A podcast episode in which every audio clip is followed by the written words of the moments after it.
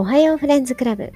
このポッドキャストは私、ヨナが沖縄から世界中のマイフレンズに向けて一方的に近況報告をしたり、ただただ世間話を話しているポッドキャストです。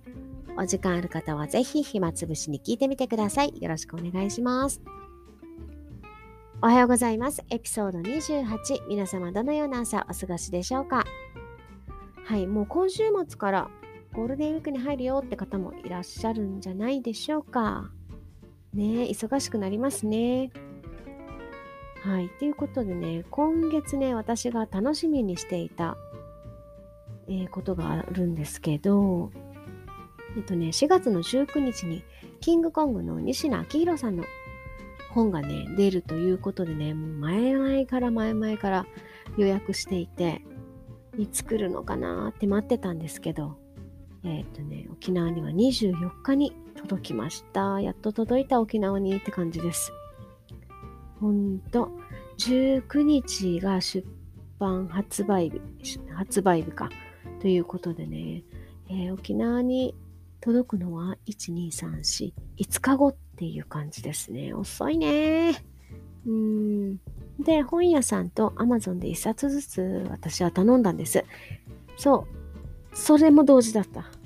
もうどっちか早く来てくれと思ったんですけど、そう、それも同時でした。本屋さんから朝電話があって、本を取りに行って帰ってみたらポストに入ってましたね。ということでね、本屋さんでも Amazon でもだいたい4、5日は遅れるぞっていうことを学びました。はい。そんなこんなで今日は西野さんの本をちょっとね、紹介していきたいなと思います。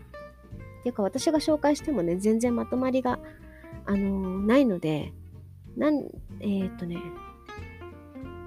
詳しくは 西野さんの何か配信物で見ていただくか、すごくわかりやすかったのが、あの、毎週キングコング、キングコングでやってる YouTube ですね。毎週キングコングで、えっ、と、話しているので、なんか制服を着ているやつです。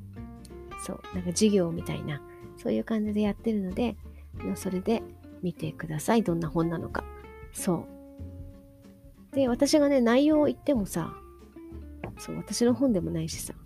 そうなので、なので、私はなぜこの本を買ったかっていうことについて今日は話したいと思います。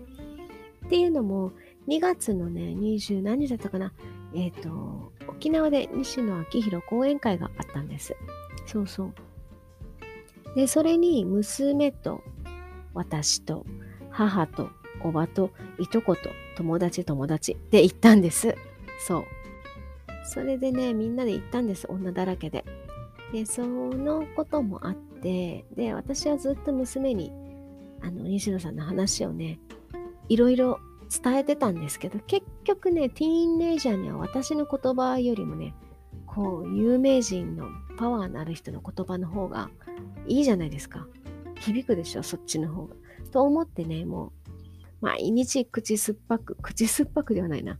そうそう、こんこんなんだってよ、みたいな感じで言ってたんだけど、やっぱり本人のオーラをこう感じながら聞いた方がいいと思って、そう娘をね、もう絶対に強制的に連れて行ったんです。と言ってもね、娘も結構、あの、彼の Voicy とかいろいろ配信物とかを見たりするので好きなので、まあそんな無理やり引っ張っていったっていうわけじゃないんだけど、そうそう。それで行ってきました。で、そのこと、そこで話してたこともね、少し書いてたりするので、そう。で、娘はね、彼の話を聞いてすごく、あの、夢についてを現実的に考えるようになったんじゃないかなと思います。中、今、今年ね、中3ですけど、夢について、なんか、あ、夢って、なんだろうな、誰もがビッグな夢を持ってっていう、なんだろう、なんか夢って見えないし、形もないし、どうやって叶えていいかも、教科書なんかないじゃないですか。だけど最低限これがないと夢が叶わないよとか、最低限こう、夢にはこれ、この道具が必要だみたいなことが書かれてるのがこの本でした。この本かなと思ってますね。まだ読んでないけどね。そうそう。なので、娘と一緒に行ったんです、西野さんの講演会。うん。で、私がね、ちょっと1枚キャンセルになったチケットがあったので、友達も誘って行ったんですけどね、もう彼女も、あの、ドハマりしております。で、買ってたね、インスタに届いたって同じタイミングで、あの、載ってたので、そうそう。うん。